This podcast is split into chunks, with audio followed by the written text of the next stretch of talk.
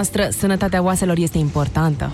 Hmm, dar asta ce e? Calcidin este un supliment alimentar care, grație dozei mari de vitamina D3, ajută la asimilarea corectă a calciului în oase, iar împreună cu vitamina K sprijină menținerea sănătății oaselor. Știi, vreau să mă asigur că le ofer oaselor mele susținerea de care au nevoie. Calcidin zici? Da, suport de vitamine și minerale pentru oase normale, la un preț rezonabil de la farmacie. Calcidin, forță zilnică din plin. Acesta este un supliment alimentar. Citiți cu atenție prospectul. Vino în luna septembrie în farmaciile HelpNet și beneficiezi de 20% reducere la produsele din gama Calcidin. Ani de răsfăț. Încăldura familiei. Ani în care Motan reduce facturile de gaz și electricitate prin costuri de funcționare mici. Centralele Motan MKDens vin acum cu garanție extinsă la 5 ani. Produse de Chiober, centralele Motan livrează confort și siguranță familiei tale. E momentul pentru o schimbare cool! La Orange ai reduceri la telefoane dacă treci de pe pripei pe abonament. Ai Samsung Galaxy A10 la un preț special. 19 euro cu Orange Mi 11 prin buyback. Oferta completă în magazinele Orange până pe 30 septembrie 2019. Unghii deteriorate. Sensibilitate la agenți externi. Unghii despicate. Serul concentrat Feminohelp Unghii îmbogățit cu 5 uleiuri naturale hidratează intensiv, regenerează unghiile și cuticulele și întărește structura unghiei. Feminohelp Unghii. Sănătatea înseamnă frumusețe. România în direct cu Moise Guran la Europa FM. Bună ziua și vă mulțumesc pentru interesul arătat dezbaterilor noastre zilnice aici la radio și pe Facebook. Da, să știți că citesc mesajele dumneavoastră. Uh, emisiunea este transmisă live, după cum știți, de pe toate conturile noastre, personale și nepersonale, ale Europa FM și mă bucur că suscită atâta interes, nu atât emisiunea, cât mai ales temele propuse preocuparea noastră a tuturor de a schimba în sfârșit ceva în țara asta, cumva, astfel încât statul român, despre care vă spuneam astăzi vara la live pe plajă, că în mod evident a rămas mult în urma evoluției pe care noi, cetățenii acestei țări, am reușit cumva să o avem. Această preocupare probabil că într-un final va duce la niște îmbunătățiri.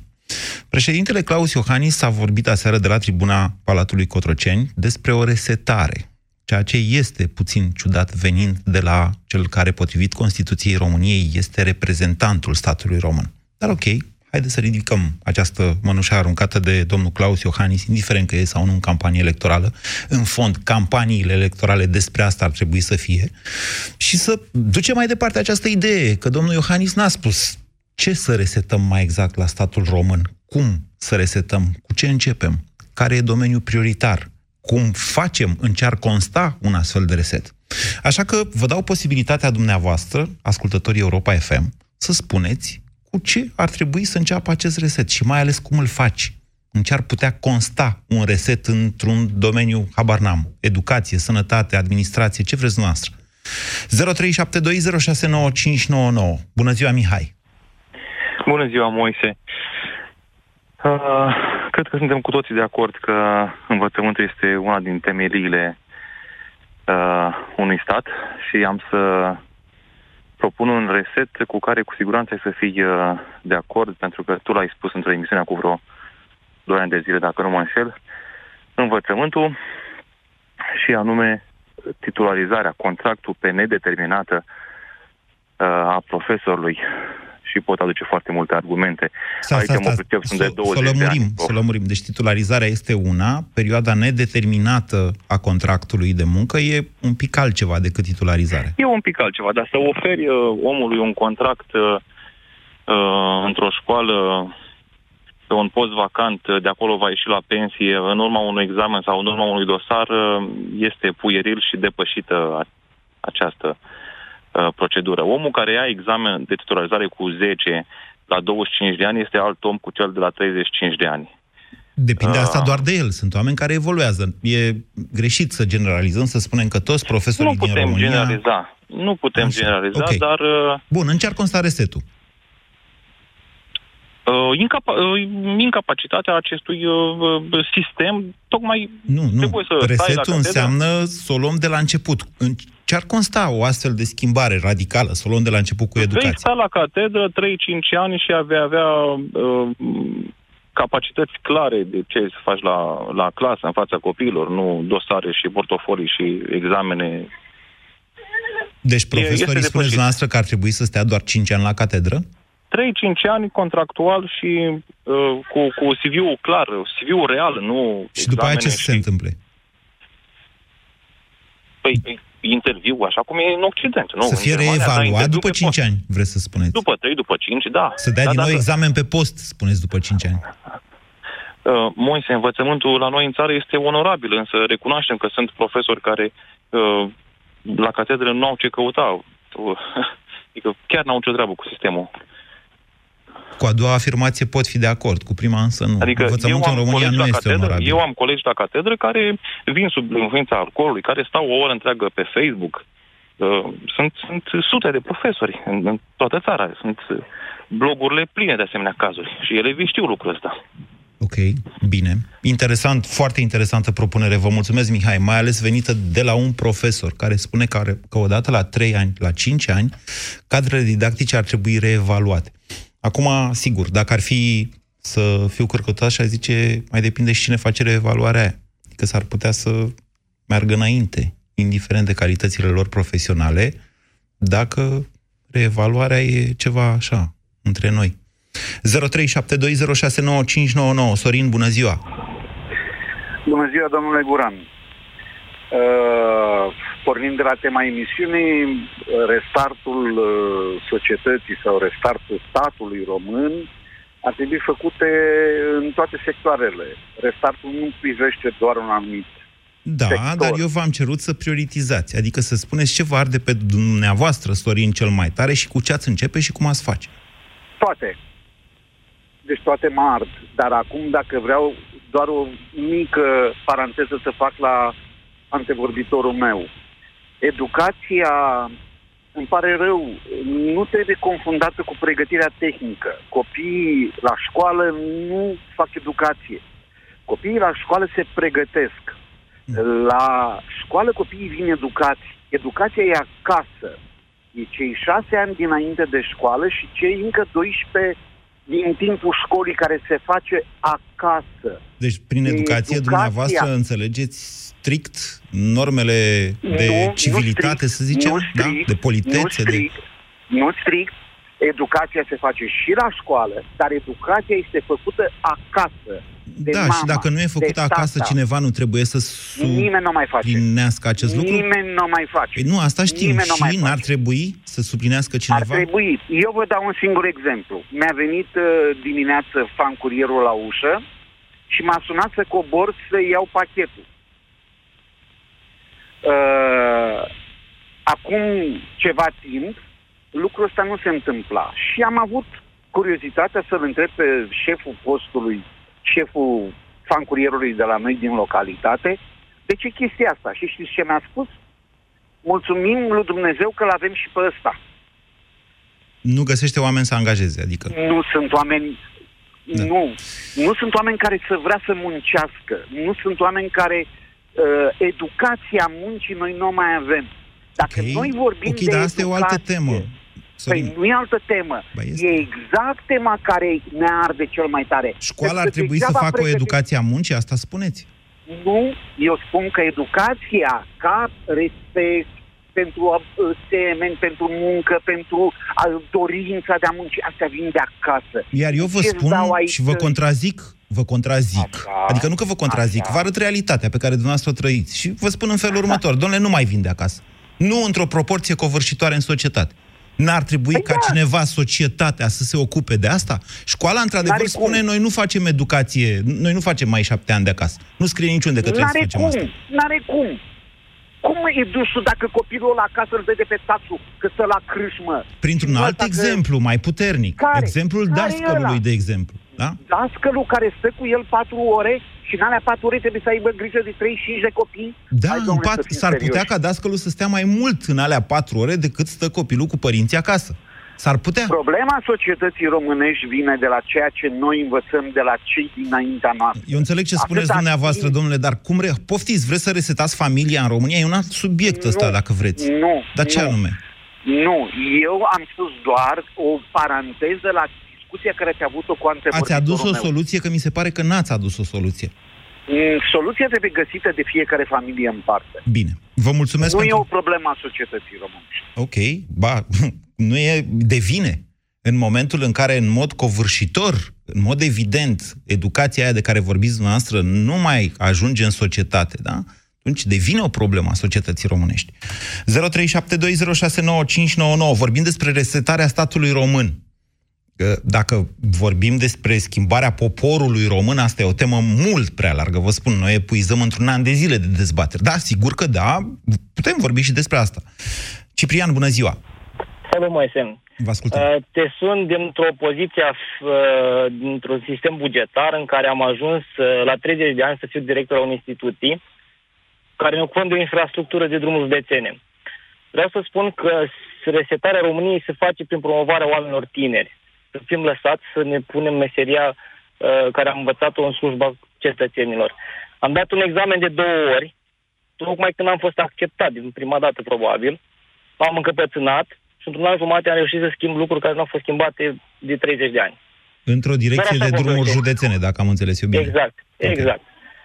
E, din start te spun, n-am culoare politică, nu susțin pe absolut nimeni și lucrul ăsta l-am afirmat public de fiecare dată, cu toate că, e, din păcate, investițiile sunt legate de politic, e, dar oamenii tehnici trebuie să fie. Spuneți, Am cu ce fost domeniu acolo- ați începe dumneavoastră o resetare a statului român? Cu domeniul, cu domeniul care e, e, e la mine, cel de infrastructurii. Dacă am rezolvat problema infrastructurii, probabil celelalte domenii ar veni automat unele după altele.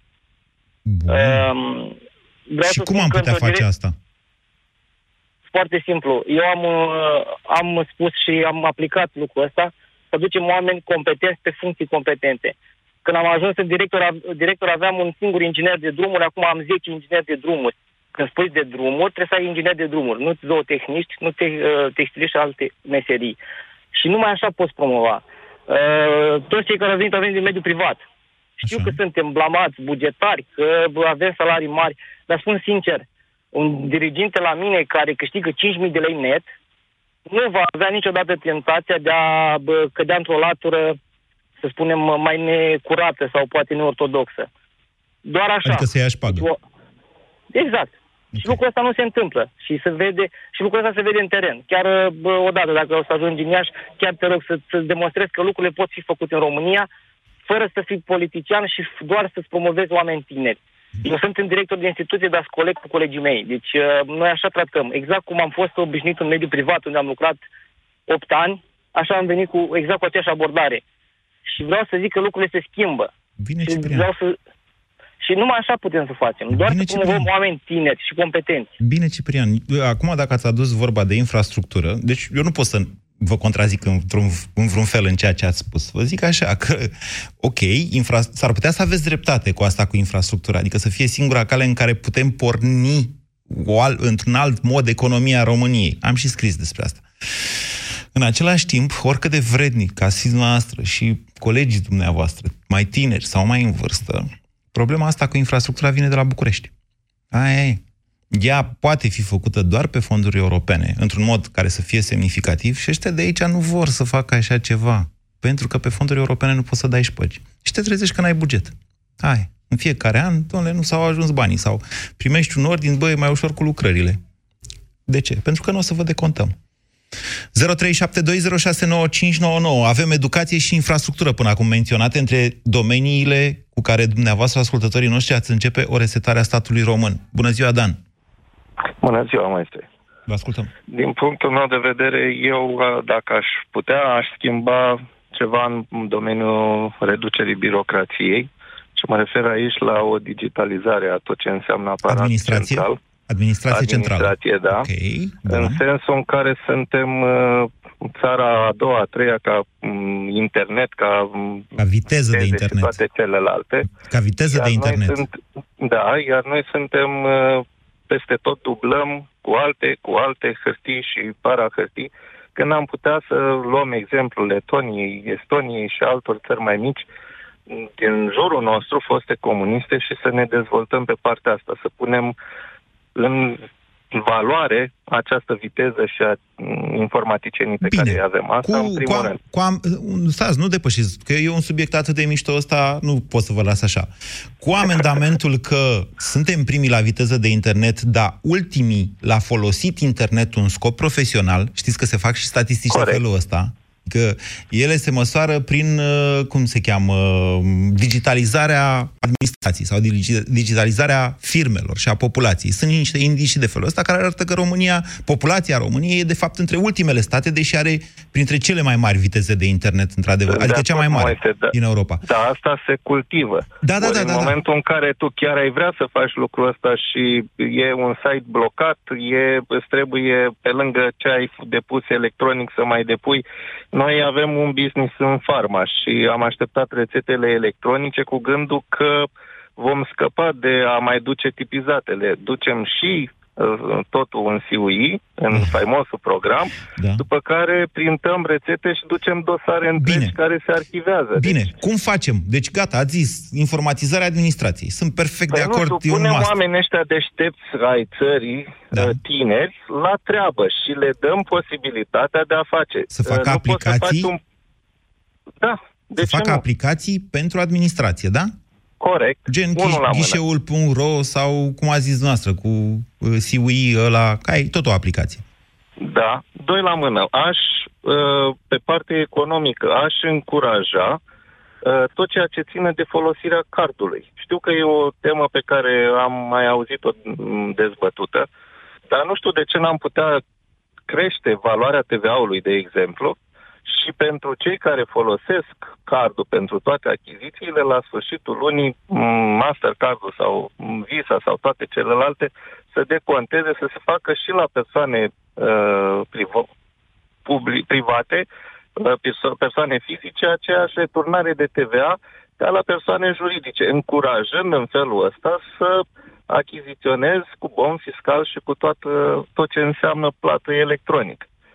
Deci ar fi multe reforme care s-ar putea face, dar... Știți vorba din aia, păcate, de-aia îmi place mie să lucrez cu intelectuali. Foarte mișto, foarte bună ideea. Eu mă gândisem la o formulă prin care, de exemplu, dacă treci să încurajezi o rețea de hipermarketuri să plătească cu card, adică să dea, de, să dea reduceri pentru cei care plătesc cu cardul, după care Eu aș statul, trece bineînțeles, să-i TVA-ul scadă din la TVA. 30% și dacă ai achitat cu cardul la sfârșitul lunii, la sfârșitul trimestrului, ți se reîntoarce până la 20%. 30% garantez- mai ușor cu resetul. Credeți-mă, șocuri de felul ăsta pun Nu pe știu. burtă jumătate din Poate- economie. Nu. Poate chiar e o așa. forțare, dar ideea este că toată lumea va începe să folosească cardurile. Nu, nu va începe pentru toată că lumea să folosească cardurile. Cardul, hai, hai, hai, hai să înțelegem un singur lucru, atât vă spun și nu vă mai rețin. Deci, cardul reprezintă o altă modalitate, deci o schimbare de paradigmă pe care vechile generații nu o vor pricepe. Istoria a arătat că trecerea de la bani cu valoare intrinsecă, monede de aur, monede de argint și bani de hârtie a durat 100 de ani. Și după 100 de ani, când apărea o criză, oamenii se duceau cu hârtiile la bancă repede să le schimbă, că nu aveau încredere în ele. Cardurile, Eu știu. noi folosim cardurile în România de vreo 20 și un pic de ani. Da, în țările cu apă caldă permanentă de mai mult timp, mai ales în alea nordice, ei sunt pe cale să înlocuiască banii fizici de tot cu cardurile, dar noi nu suntem acolo. Și avem generații de oameni care nu vor, niciodată nu vor folosi cardurile. Și dacă îi obligi să ia cardurile alea, tot la bancomat se vor duce să tragă bani, să vadă bani. Aceste mentalități nu se schimbă decât în timp prin înlocuirea unei generații cu altă generație care s-au obișnuit să folosească carduri, telefoane mobile pentru plată și așa mai departe. Asta nu înseamnă că generația respectivă trebuie omorâtă. Nu, trebuie acceptată așa cum e. Mă înțelegeți? Da, o dar penalizare trebuie de și asta de, forțată să se de la schimbe. 20 la 30% înseamnă să-i omori pe aia, ceea ce nu se face. Sunt părinții noștri. Ok? Da. Bine, Pot fi de oricum vă acord cu aplaud entuziasmul și, punctul de vedere. și uh, creativitatea și ideile. Mulțumesc mult, Dan. 0372069599. Jur că îmi vine să îmi iau notițe, probabil că o să iau după aia înregistrarea emisiunii și o să scot cele mai interesante idei. Chiar sunteți creativi, oameni buni. Bună ziua, Vali! Bună ziua, Moise. Uh, Sunt uh, total de acord cu colegul meu care a vorbit înainte. Tot despre administrație aș vrea să vorbesc și eu. Da. E vorba despre poate aplicații, dar important e să informatizăm uh, toate instituțiile statului și să nu alergăm uh, de la o instituție la alta pentru hârtie, pentru două, pentru trei. Dar și așa dumneavoastră mai de ce departe. credeți că se întâmplă asta? Păi se întâmplă Că nu le-a venit bănuiesc ideea să oarecare facă acest intenție, lucru? ca să nu-i zic reavoință.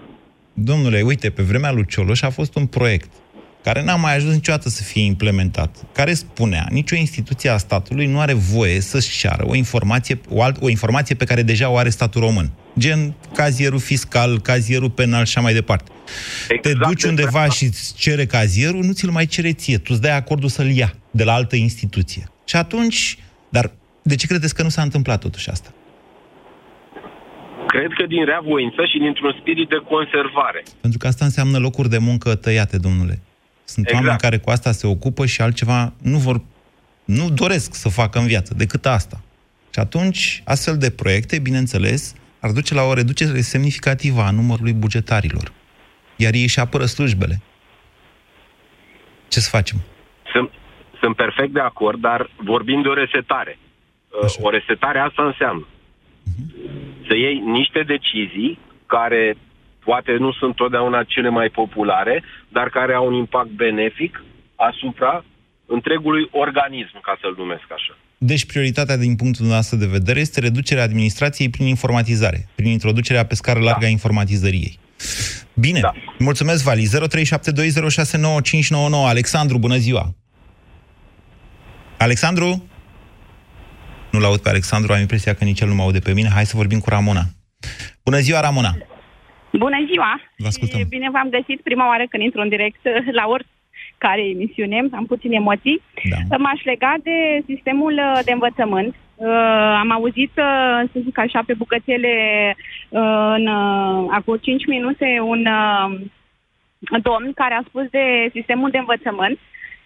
Uh, am doi copii, uh, ambii sunt în uh, sistemul de învățământ privat. Uh, unul intră în clasa 10, celălalt în clasa 7 Um, și a spus domnul respectiv la un moment dat de o resetare, de un, o reexaminare.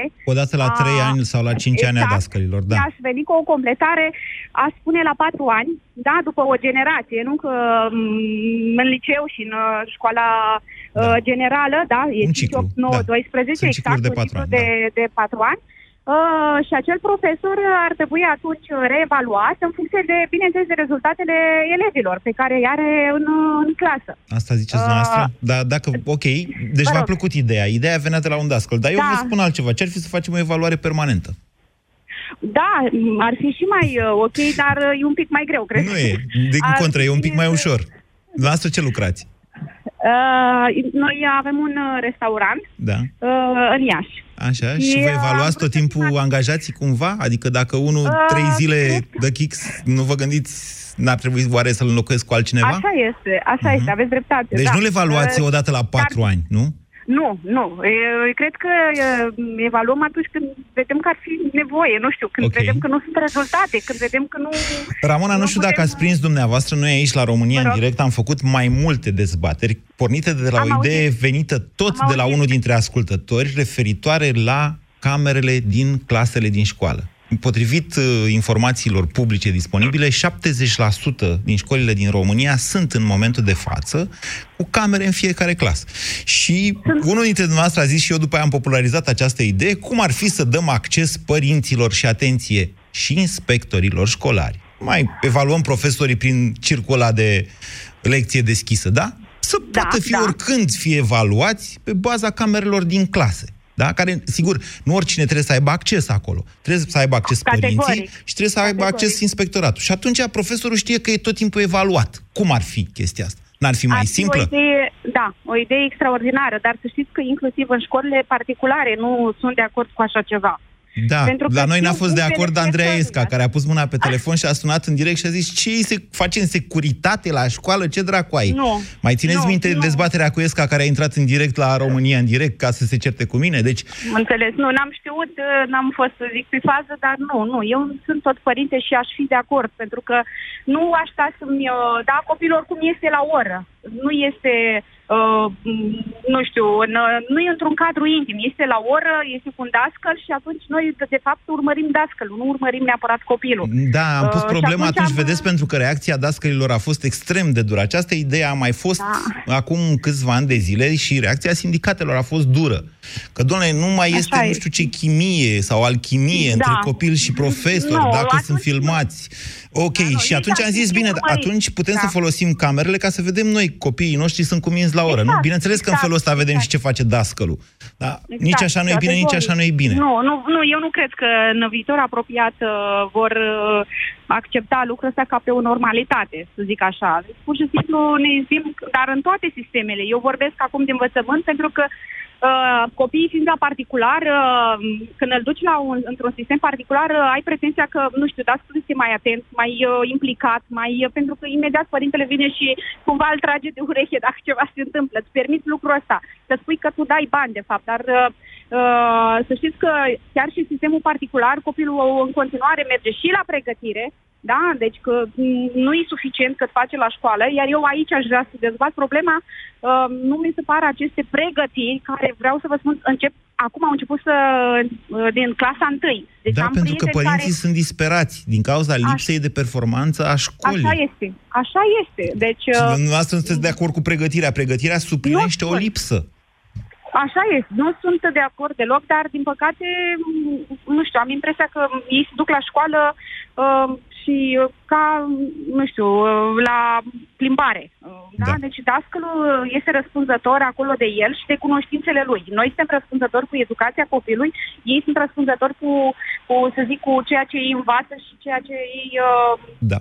Bine, Da. Ramona, mulțumesc. Haideți să, să vă spun așa niște lucruri. În sistem, în unele școli, cel puțin din București, dar nu numai din București, acum mulți ani de zile, vreo 10 ani să zic, se introduseseră niște carduri de acces. Cum avem, uite, cum avem noi, corporatiștii, aici la Europa FM, ca să intru Panc, dau cu cardul, ok? E o chestie de securitate, sunt costuri mai mici în felul ăsta, că nu trebuie să mai plătești paznic sau dacă plătești, oricum nu e o mare pază, dar, bineînțeles, permite administrației să vadă când a intrat Guran și când a ieșit Guran. Ce credeți dumneavoastră că s-a... Sau nu, hai să reformulez. Ia vedeți dumneavoastră prin câte școli din România mai sunt funcționale sistemele de carduri de acces care arată la ce oră a venit un profesor și la ce oră a plecat un profesor din școală. Pun așa problema. Doar ca să vă dați seama de diferența de mentalitate dintre ce înseamnă privat și ce înseamnă peste tot, în orice firmă privată găsești camere de supraveghere. Peste tot. Și noi aici avem. Bine, eu, fac- eu lucrez în direct cu dumneavoastră. Ok? Că vede oricine, inclusiv șefii mei pot vedea ce fac eu. Dar, în general, în orice firmă privată sunt camere de supraveghere. Aia, e- asta e epoca în care trăim. Vorbește despre asta în orice instituție bugetară dore și vezi ce părere au despre așa ceva.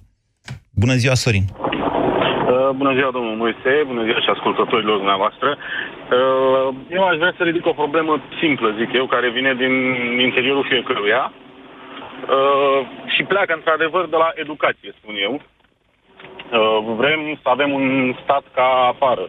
Dar știți care este diferența? În statul român, cetățenii din România au o gândire individualistă, nu colectivă. Și atunci, cred că de aici pleacă majoritatea problemelor pe care noi le avem ca și societate, ca și instituție. Adică e fieca- suntem fiecare pentru el. Asta spuneți? Uh, da, păi, uh, după cum se observă în jurul nostru, uh, când vrei să cobori din autobuz în metrou, de exemplu, nu te mai lasă nimeni să cobori. Uh, bună ziua, bună dimineața, mulțumesc, la revedere. Nu mai există. Sunt lucruri de bun simț care vin într-adevăr și din educația familiei, cum a spus un domn înainte, dar cred că vin și din educația socială, gândirea colectivă, gândirea socială, care nu mai există în România. Da, am Din punctul meu conchis de vedere. că există într-adevăr o problemă cu educația unei părți da, a oamenilor, educația care vine din familie, dar problema principală, am subliniat eu, e că nimeni altcineva după aceea, școala nu, că școala nu, și deci nici societatea,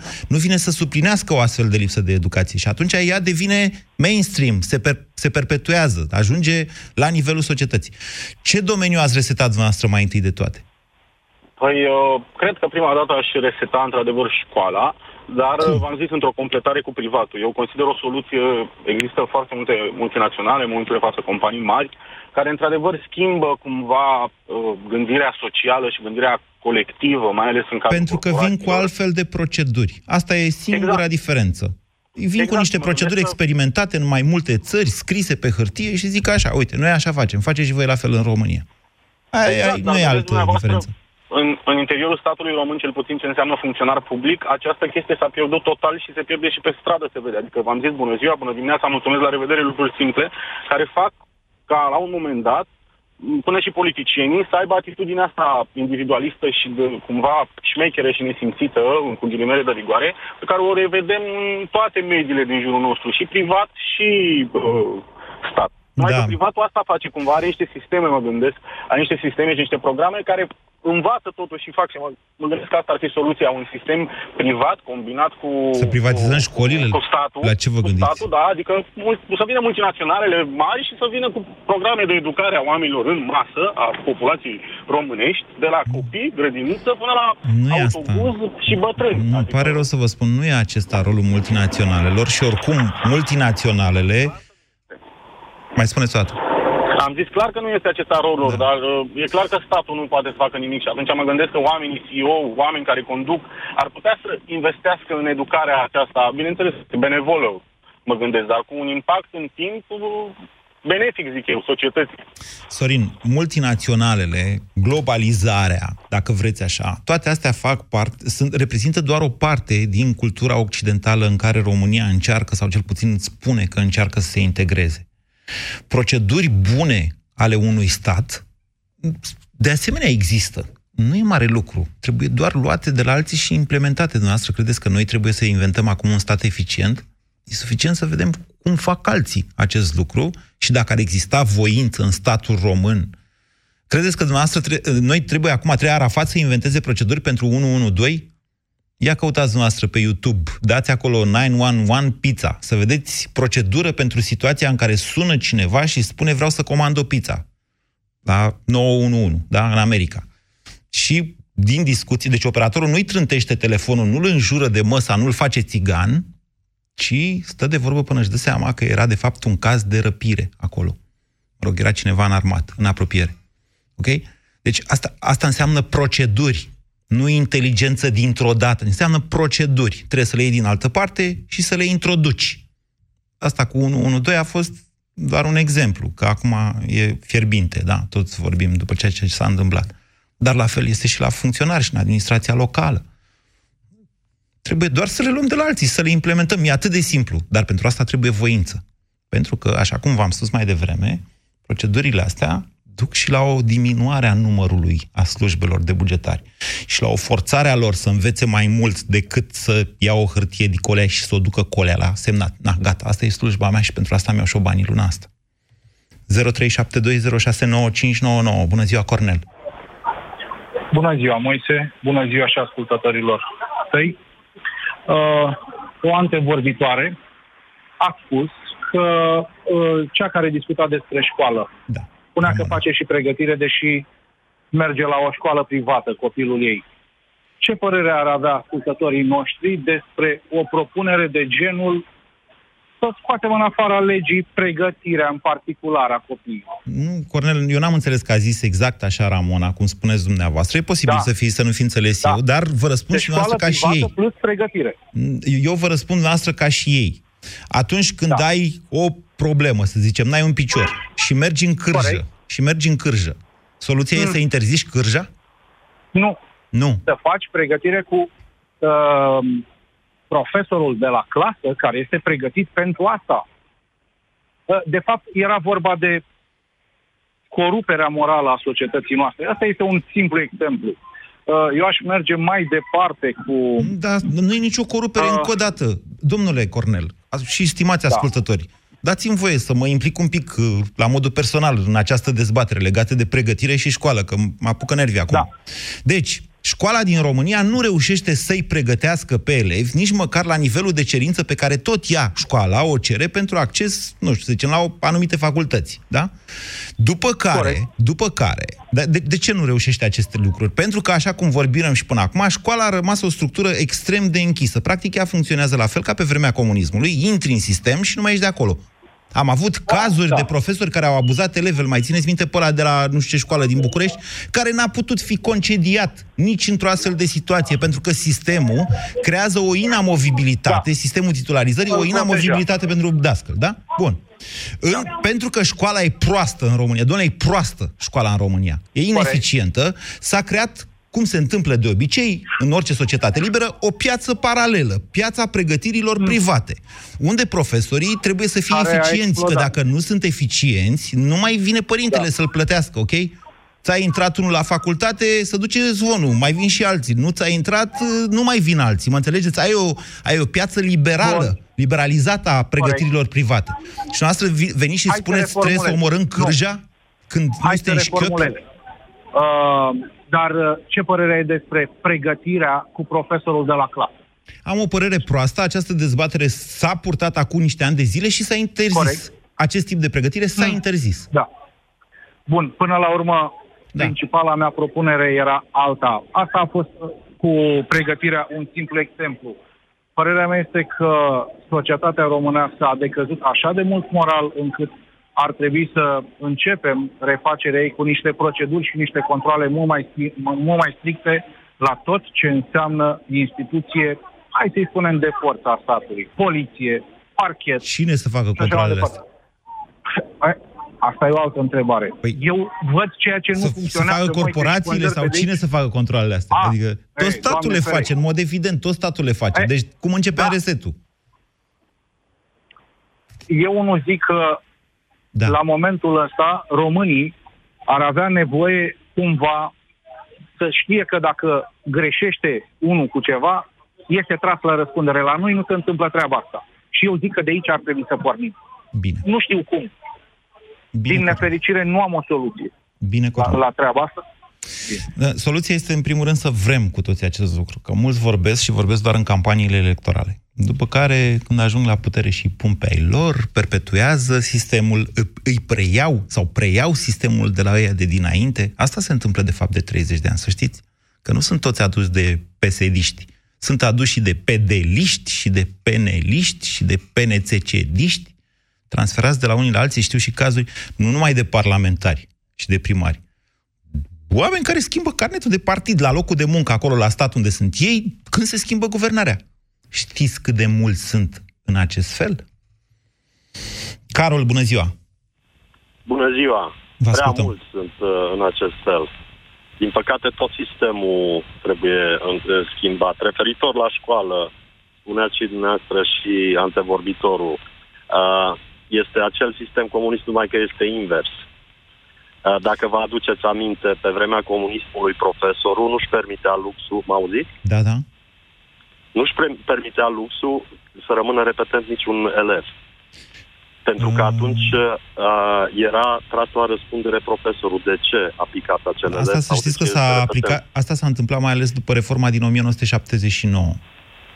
Da, exact, până la Revoluție. După aceea nu s-a mai întâmplat. Nu, Acum este s-a mai tot întâmplat invers. ceva. A crescut uh, din cauza boomului demografic și pentru că nu mai aveau unde să, cum să managuiască niște generații care veneau duble. Din 67 ajunseseră în școală, adunați și noastră, șapte ani. Și s-a creat o aglomerație, cum ar veni în societate. Și managementul foarte prost al boomului demografic din 67 i-a făcut pe comuniști să lungească până la uh, 12 clase, de la 8 sau la 10, nu mai știu cât era, la 12 clase Obligatorii, obligatorii. Da. Și atunci da. profesorii, da, a fost o presiune asupra profesorilor să nu mai lase corigenți. Dar să știți că în anii 80, de exemplu, am avut un, uh, nu corigenți, repetenți, pardon. Am avut un coleg care a rămas repetent în clasa 3 sau a 4 după care n-am mai văzut, în toți anii mei de școală n-am mai văzut repetenți. Da, dar este vorba despre faptul că uh, uh, profesorul, în momentul de față, m, foarte puțin are responsabilitate de ce acel elev nu este pregătit. Este mai rău decât atât. Acum finanțarea E vine pe total elev. nepregătit. Finanțarea vine pe elev, finanțarea vine pe student. Altfel spus, școala, dacă nu îl trece pe ăla și, Doamne ferește, îi pleacă, pierde finanțarea. E atât de prost sistemul. Uh, ref, um, mă refeream la tot sistemul. Uh, îmi vine în minte o știre de astăzi, autostrada uh, Brașov, uh, Ploiești, Brașov, București. Da. Uh, acel studiu de fezabilitate de 30 de milioane de euro care nu mai este valabil, trebuie refăcut. Problema este foarte simplă. Cineva a avut acel interes ca să se cheltuie cei 30 de milioane de euro și să se refacă acel studiu, probabil mm. pentru alți 30 sau 40 de milioane hai să, de euro. Hai să ne înțelegem. Prețul țițeiului e astăzi într-un fel, mâine în alt fel. Prețul bitumului depinde foarte mult de prețul țițeiului.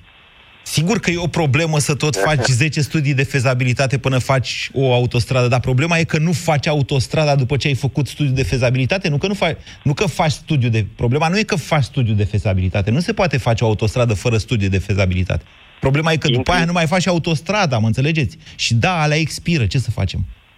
Intrând în contact uh, cu foarte multă lume din aparatul de stat în fiecare zi, da. uh, e foarte multă lume care spune treaba aceasta cum ați spus și dumneavoastră, și-au schimbat carnetele de membru de pe o zi pe alta sau de la uh, o guvernare la alta. Uh, problema trebuie uh, resetat tot sistemul și angajări pe competență. În momentul în care nu ți-ai făcut treaba, nu-ți iei bani. E foarte simplu și și zbor. Bine. Este foarte multă lume calificată care nu mai este în țară și nici nu se va întoarce până în momentul în care treburile acestea nu se pun la punct. Vedeți că acum vă subminați propria ipoteză de reset. Ok, deci trebuie dați afară și angajați alții, dar alții au plecat, spuneți tot dumneavoastră. Pe nivel, pe, pe uh, uh, competență trebuie să angajați. Da. Da, dar trebuie găsit. Nu, nu Oare pe uh, există? carnetul de partid sau pe aceea legitimație, cum s-a legitimat mai uh, ieri alaltă, ieri acel domn consilier al unui parlamentar, Uh, nu facem nimic, dar avem legitimație. Ai o golănie, avem... domnule, de ce la din este Prahova? o golănie, dar golănia asta este, poate fi uh, amplă, foarte amplă. Este un model perpetuat în ultimii ani de PSD, da, care a avut un lider care până la urmă a poposit la Rahova, dar greu. Și care a Are transmis în, doamne, în sistem, domnul Dragnea a trimis acest mesaj. Dacă ești golan, chiar infractor, ești bine. Nu ai probleme. Și da, te trezești cu un, un că m-a țin greu să nu spun prostii la noi pe un de ăsta, să zicem, care scoate legitimația la niște polițiști cu, din BMW-ul lui de nu știu care și ce plecați voi de aici. Pe GPL. Da. Mă înțelegeți, da, ceea ce contează și asta, toată lumea... Deci, ok, noi ne enervăm. Doamne, important e că polițiștii l-au amendat. Și au dat o amendă usturătoare. Este un, este un pas. Da.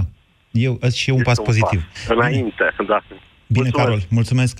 Uh, Daniel, bună... Nu, Daniel a închis. Corina, bună ziua! Bună ziua! Bună Vă ascultăm, ziua. Corina. Uh, Corina din Timișoara. Două Sunt minute mai profesor. avem, Corina. Mă grăbesc. Sunt, mă întristează discuția despre, despre profesori și elevi, pentru Da. că aș vrea să vin eu cu o întrebare. Bine, ca să vă răspund la întrebare scurt, aș schimba sistemul judiciar, pentru că omului și mai mult a românului este frică de legi și de punerea în, uh, în aplicare a legilor cu adevărat. Deci când ai o pedeapsă și trebuie să fie legi reale și care să se pună în aplicare, astfel de frică nu o să mai conducă cu telefonul în uh, mână, de frică nu o să mai bea, dar, repet, să nu se mai ierte atât de mult. Și doi, uh, pe partea uh, educativă, eu ca profesor predau într-o, într-un oraș, să mai exact Jimbolia. Uh, Vreau să vă pun în locul meu. Ca profesor, eu trebuie să aduc un copil să-l fac responsabil sau să-l fac matematician. Eu îmi doresc ca acel copil care iese de pe băncile școlii, în primul rând, să fie om. Om și care asta o să-și faceți prin respecte- exemplu personal, prin relația noastră cu el. Dacă există Da. o relație puternică, așa cum am mai spus și cu altă dată, fiecare dintre noi suntem, până la urmă, rolul unei întâlniri cu un om, de regulă în școală, care ne-a fost exemplu mai, Știu. pe mai departe. Știu, dar trebuie să ținem cont de faptul că, virgulă, copiii nu sunt pregătiți. Deci vă rog să mă credeți. Copiii vin de acasă nepregătiți. Nu au, în primul rând, cei în primii 4, 5, 6 ani, da. să aibă simțul observației, răbdarea, Da, atenția. Corina, știu aceste lucruri. Corina, îmi cer scuze, s-a terminat emisiunea, scuze și de la Augustin, care a apucat să intre, dar nu va mai vorbi. Uh, nu spuneți că nu puteți să-l învățați matematică în timp ce îi arătați modelul dumneavoastră uman, că nu trebuie biciuit în timp ce faceți matematică cu el. Adevărata menirea unui dascăl este să îi placă copilului matematica. Să faceți matematică cu el astfel încât să-i placă. Și nu e ușor, e greu, dar e cea mai, cea mai frumoasă și cea mai importantă meserie din lume, Corina. Vă mulțumesc tuturor pentru participarea la dezbatere. Ne auzim și mâine, tot cu România în direct, chiar dacă e vineri. Ați ascultat România în direct la Europa FM. Mihai, cardul. Ai luat cardul de credit de la Alfa Bank? Hai măi! Pentru vacanțele în Grecia are un curs de schimb valutar foarte avantajos. Nu știu, nu-l găsesc. Plata în rate, fără dobândă și fără comision. Știu, știu, știu. Și în plus ne putem câștiga toate cheltuielile de vacanță înapoi. Hai că-i târziu! În vacanța asta, nu uita ce e mai important. Vino la Alfa Bank, solicită cardul de credit Alfa și bucură-te în Grecia de toate beneficiile sale. Alfa Bank. Evoluăm împreună. Ești antreprenor și ai multe idei pentru businessul tău? Orange te echipează pentru succes! Ai nelimitat minute și SMS naționale și în roaming, viteze prin fibră de până la 1 gigabit pe secundă și 50% reducere la licența Office 365 Business